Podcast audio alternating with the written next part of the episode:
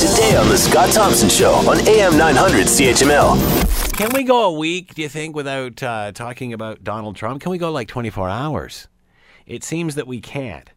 And the next chapter of this saga seems to be, I guess, further proof that Donald Trump is probably his own worst enemy.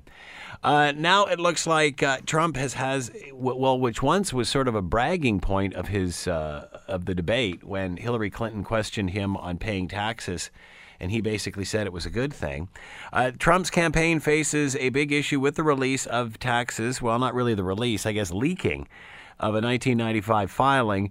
Uh, the documents show that Trump used aggressive accounting tactics to claim a loss of $916 million. To talk more about all of this, Barry Kay, political science professor, Wilfrid Laurier University. He is with us now. Hello, Barry. How are you today? I'm fine.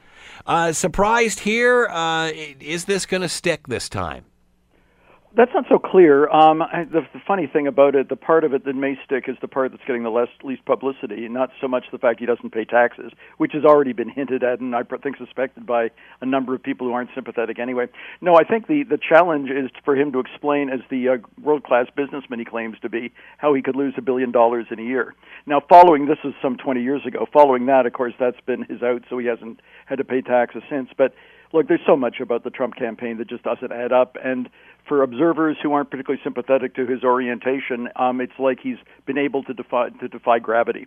Um, are the are his voters going to forget about it? Frankly, his voters don't care about facts. His voters, I think, are more concerned with sort of sticking their middle, middle finger in the eye of the establishment than anything Mm-hmm. else, because uh, the policies he's talking about are not. He he certainly excites them with with uh, language that that borders on racism and maybe doesn't even border on racism and and sexism.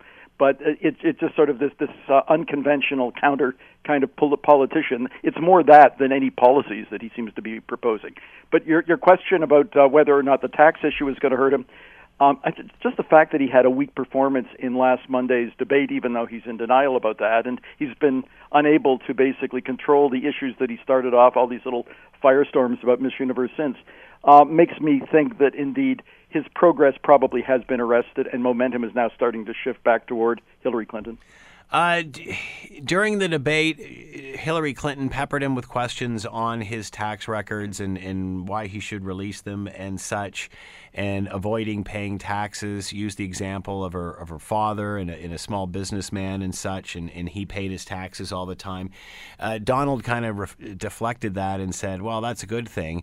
What he did apparently all is in uh, is is on the up and up that it is legal. So, what kind of message is this sending to the American electorate and even his supporters?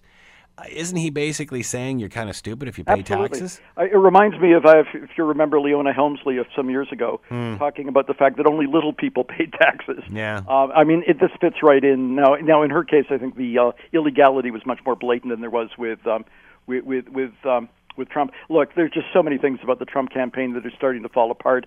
I mean, his threat that he's going to bring up Hillary's, uh, uh, not so much Hillary, but uh, Bill Clinton's sex life with Monica Lewinsky, it, it pa- patterns his own. He, in fact, was openly having affairs with Marla Maples when he was still married to his first wife, and he's been having women all along. And indeed, I don't read them, but I gather the New York tabloids have documented all this for, for decades past.